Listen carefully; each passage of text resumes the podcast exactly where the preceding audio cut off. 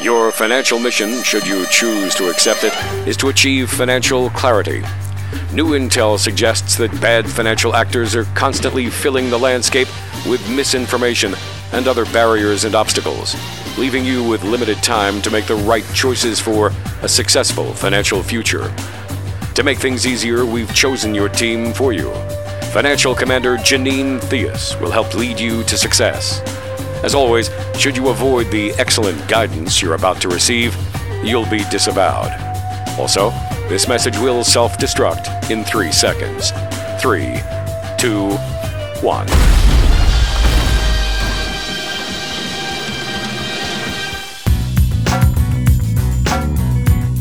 Welcome to another edition of Your Financial Mission. I'm Walter Storholt alongside Janine Theus. She is the CEO and founder of Theus Wealth Advisors, your financial commander here on the show each and every week. And uh, Janine, great to talk to you again. Hope you're doing well. Thank you. Yes, it's uh, been, uh, well, everybody's coming back from being ill in uh, um, January, so it's nice not to be coughing. yeah, as we record uh, this podcast here in early February, I think everybody is, you know, hopefully on the upswing from the flus and colds and all that kind of stuff that we've probably all caught over the last couple of months. And, you know, now we're, we're ready for springtime, hopefully around the corner, not too long from now. I, I think they said uh, Punxsutawney Phil did see his shadow, but who knows? Maybe we'll get out of the uh, winter doldrums before we know it. Yeah.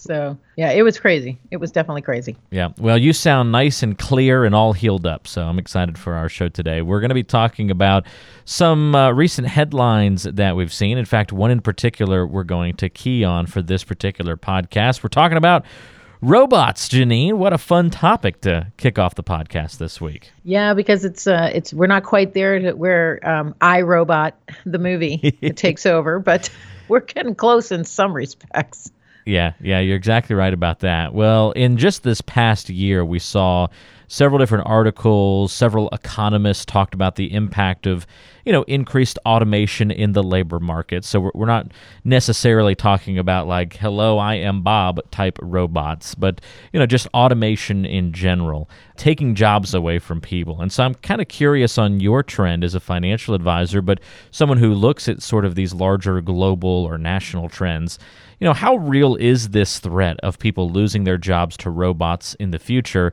Not only to our specific roles as employees or uh, you know entrepreneurs, perhaps, but just you know the larger economic scale of this as well. Well, I heard some statistics recently that we were going to lose about a million point seven I don't know how they come up with that number, jobs in the next probably 10 years because of robotics. But what's going to happen is because of technology, we're going to create other jobs to replace those jobs that are taken over by automation. So, in the financial field, we're mostly talking about robo advisors. We just we just had a, a market downturn or or correction or uh, you know a lot of euphemisms for that. What happened here recently, and you've got computer trading, so robo trading, if you will and you know robo advisors took their biggest it was their biggest stress test on monday. So the market slide drove the surge in volume you know of, of investors trying to access their accounts at a lot of these companies. Most of these companies are not even 10 years old so they've never experienced a down market and it was an epic fail in servers shutting down and things not working as people tried to make some change in their accounts. And that's going to be a really interesting thing in the future because now you're going to see some adaptations. And that's so common as we move. Uh, you've heard of people losing their jobs in McDonald's because they've gone to these automated things where you pick the meal that you want.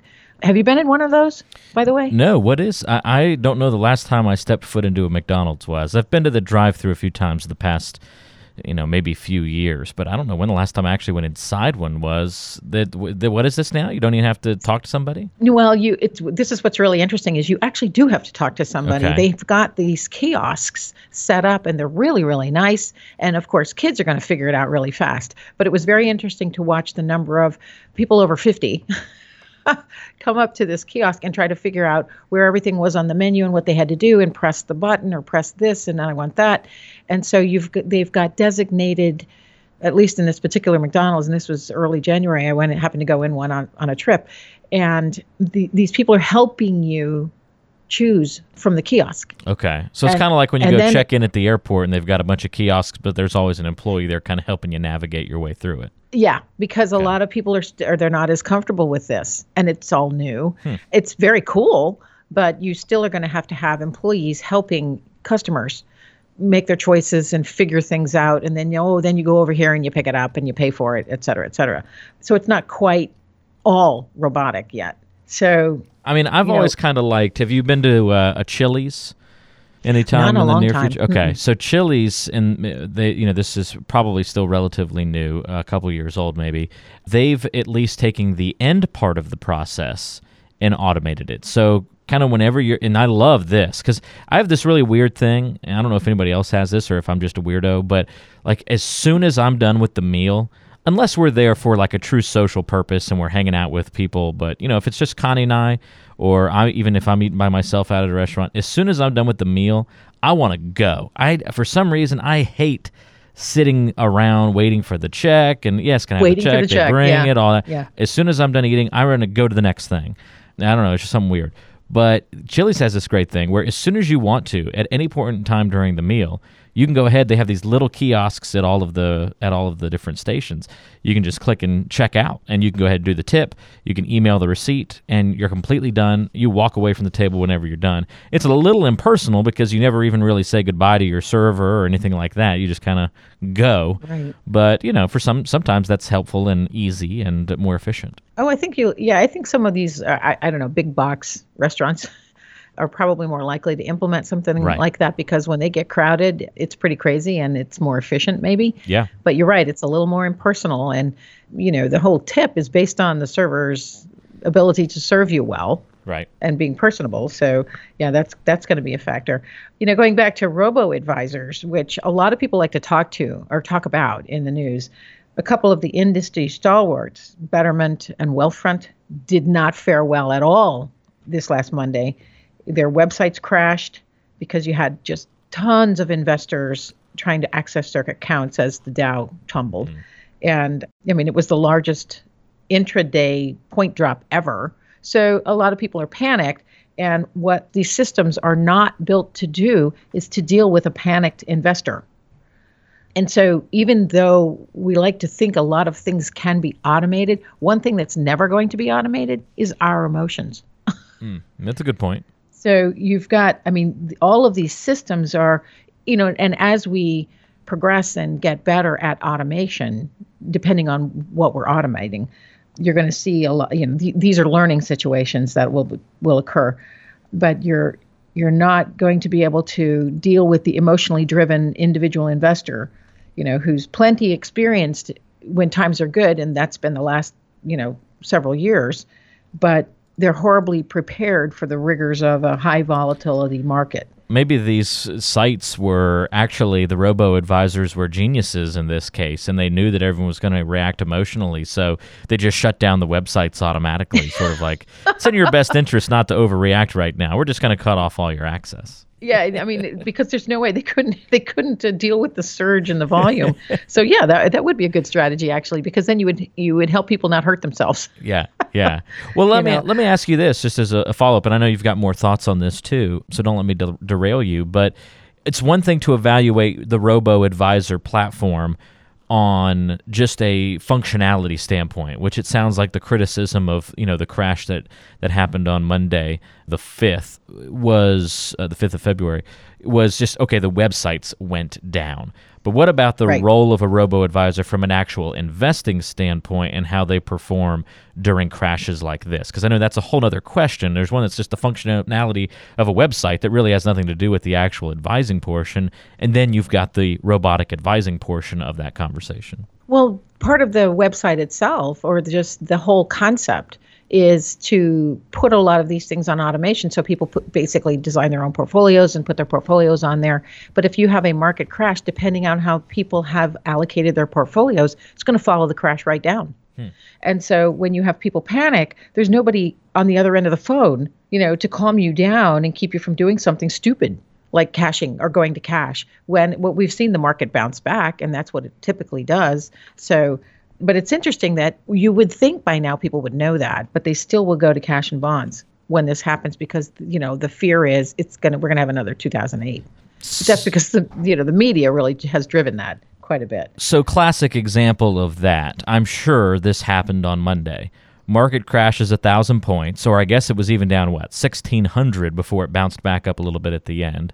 Somebody sells right. near the bottom of that day trade, but is thinking, all right, well, I lost a little bit. Uh, you know, I certainly lost some today, but this is the start of a huge downturn. I'm going to sell now. Get out. Then Tuesday comes around and the market adds 600 points or whatever it was right back up. You obviously hadn't gotten back in at that time. Now you've missed that huge growth back into the market, and now you're kind of just left there holding the pail.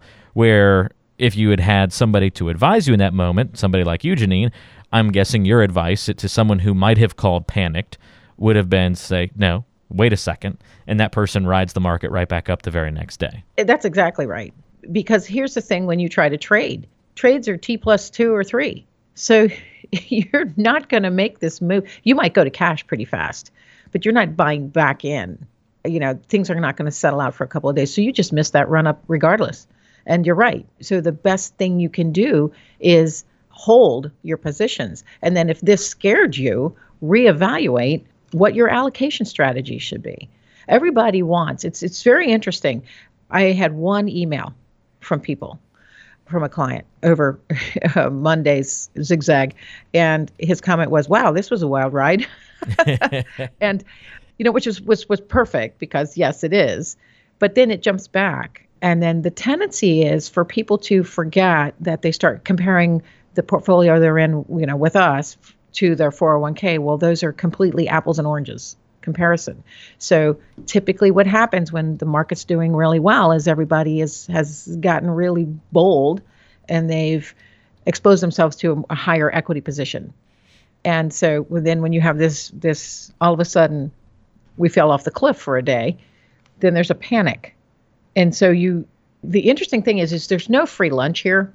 You know, there are costs to doing that and those costs are made up, you know, with a lot of this you know when you're when you're trading in and out when when the majority of Americans are are trading in and out on a situation like that it costs everybody because the the managers have to redeem shares or buy shares when they push money back in. So the only way to avert that is not a robo advisor. It's having a strategic institutional properly allocated portfolio. And if you're going to go it alone like a lot of millennials they can do this they can do this they haven't been around long enough you know, to see a really bad market. And um, and even these these robo advisor platforms have only been around since uh, what 2008, 2013. You know, Vanguard and mm-hmm. Fidelity didn't start there till 2015. So people really are not accustomed to something like this happening, and the overreaction is what's detrimental. So it's going to be very interesting. I mean, you can build some great software and maybe you build in some checkpoints there where you know like a stop. When you buy stocks you can put a, a stop or, or a limit on it you know on its downside. But you're better off to just have the long view and set the portfolio correctly to begin with. It's going to get really interesting. But i think yes computer trading i mean a lot of it was um, you know block trading et cetera that happened. And i've seen several articles as to why that happened i'm not sure any one by itself was the cause, but you know that that's the problem with the market. you just don't know. Well, it sounds like Janine, you're not a you're not of the you know mindset where you're overly concerned about robots taking away jobs from people throughout different industries. People are going to adapt, like you mentioned with the the McDonald's thing. Okay, yeah, a robot might have taken over the question you know asker's job or the uh, that initial person on the intake portion but then they still had to hire someone whose skill it was to you know help and assist people to utilize the machines for more efficient purposes and that kind of thing. So it was just really the changing of a role in that situation. I, I kind of agree with you. I just think roles will certainly change and shift and move. And then when it comes to financial advising, you still think that human element is going to be really, really important going forward. Absolutely. And when you look, even if you just go to the manufacturing sector, we are we're building plants that have a lot of robotics and automation in them. You still need someone to direct that and to handle the IT and the equipment, et cetera. It's a little more sophisticated than the assembly line because we have automated quite a few assembly lines. You know, portfolio building can maybe seem like to, to some people that it's a bit of a, an assembly line, but it's not because it's very specific to the individual. And you're still going to need emotional support. Most people are, you know, in terms of are we still with the plan? We sticking with the plan? We're having the long view. And that's very important. And I think the human factor is always going to be an important factor. Yeah, absolutely. Any very interesting thoughts, I think, on uh, today's podcast, Janine? Thank you for uh, your perspective and guidance on that. If you have questions about what it's like to work with a financial advisor, with a financial commander, as we like to call Janine on this podcast, you can always reach out to her by calling 443 718 6311. You'll speak with Gracie, and she can set you up for a time to chat with Janine. 443 718 6311. Janine's also online 24 7 at theuswealthadvisors.com. Maybe you have utilized robo advisors. If the jolt in the market this past week, as we're recording this podcast, you know, gave you some heart palpitations, made your, your throat kind of jump up into your throat a little bit, did anything more to you than just a chuckle? Ah, it's just market volatility. No big deal. If that was your reaction, you're probably all right. But if that was not your reaction, might be a good time, kind of just a good indicator to review your plan, review your portfolio. And Janine can give you the straight skinny on your financial plan when you call. 443 718 6311 or online at theuswealthadvisors.com. Janine, thanks very much. We'll talk to you on the next podcast. Thank you. Looking thank, forward to it. Thank you for tuning in. And uh, for Janine, I'm Walter. We'll talk to you next time on Your Financial Mission.